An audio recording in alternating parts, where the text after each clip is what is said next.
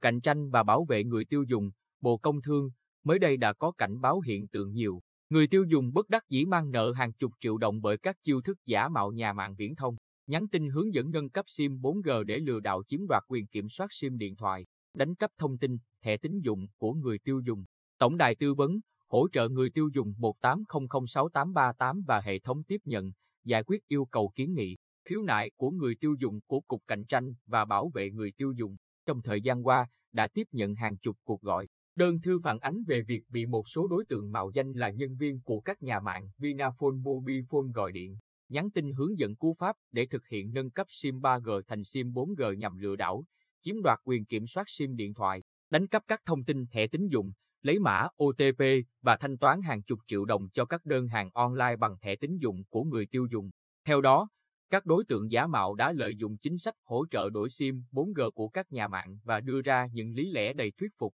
như thực hiện đổi SIM theo cú pháp, không giao SIM trực tiếp nhằm hạn chế tiếp xúc, tránh lây lan của dịch bệnh COVID-19, đổi SIM ngay để được miễn phí và nhận được các ưu đãi, khuyến mãi. Nếu không nâng cấp lên 4G sẽ không thể tiếp tục sử dụng dịch vụ. Các đối tượng lừa đảo đã dễ dàng chiếm được lòng tin của người tiêu dùng. Hiện các chiêu thức lừa đảo này đã xuất hiện tại thành phố Hồ Chí Minh, Hà Nội, Hải Phòng. Nhằm tránh xa bẫy của những kẻ lừa đảo, người tiêu dùng cần cảnh giác, thực hiện các biện pháp phòng tránh, ngăn ngừa, như khi nhận được tin nhắn hay thư điện tử có chứa đường dẫn lạ, người tiêu dùng không nên vội vàng truy cập hoặc nhấp vào đường dẫn đó. Đối tượng lừa đảo thường tạo ra các website có tên miền gần giống với tên website của các doanh nghiệp có thương hiệu uy tín nhằm cố ý gây nhầm lẫn cho người tiêu dùng. Cần tìm hiểu thêm thông tin trên website chính thức của các doanh nghiệp viễn thông, tổ chức tín dụng, ngân hàng thông qua các công cụ tìm kiếm của bên thứ ba như Google, Yahoo. Đối với những số điện thoại được người tiêu dùng sử dụng để xác thực các giao dịch tài chính,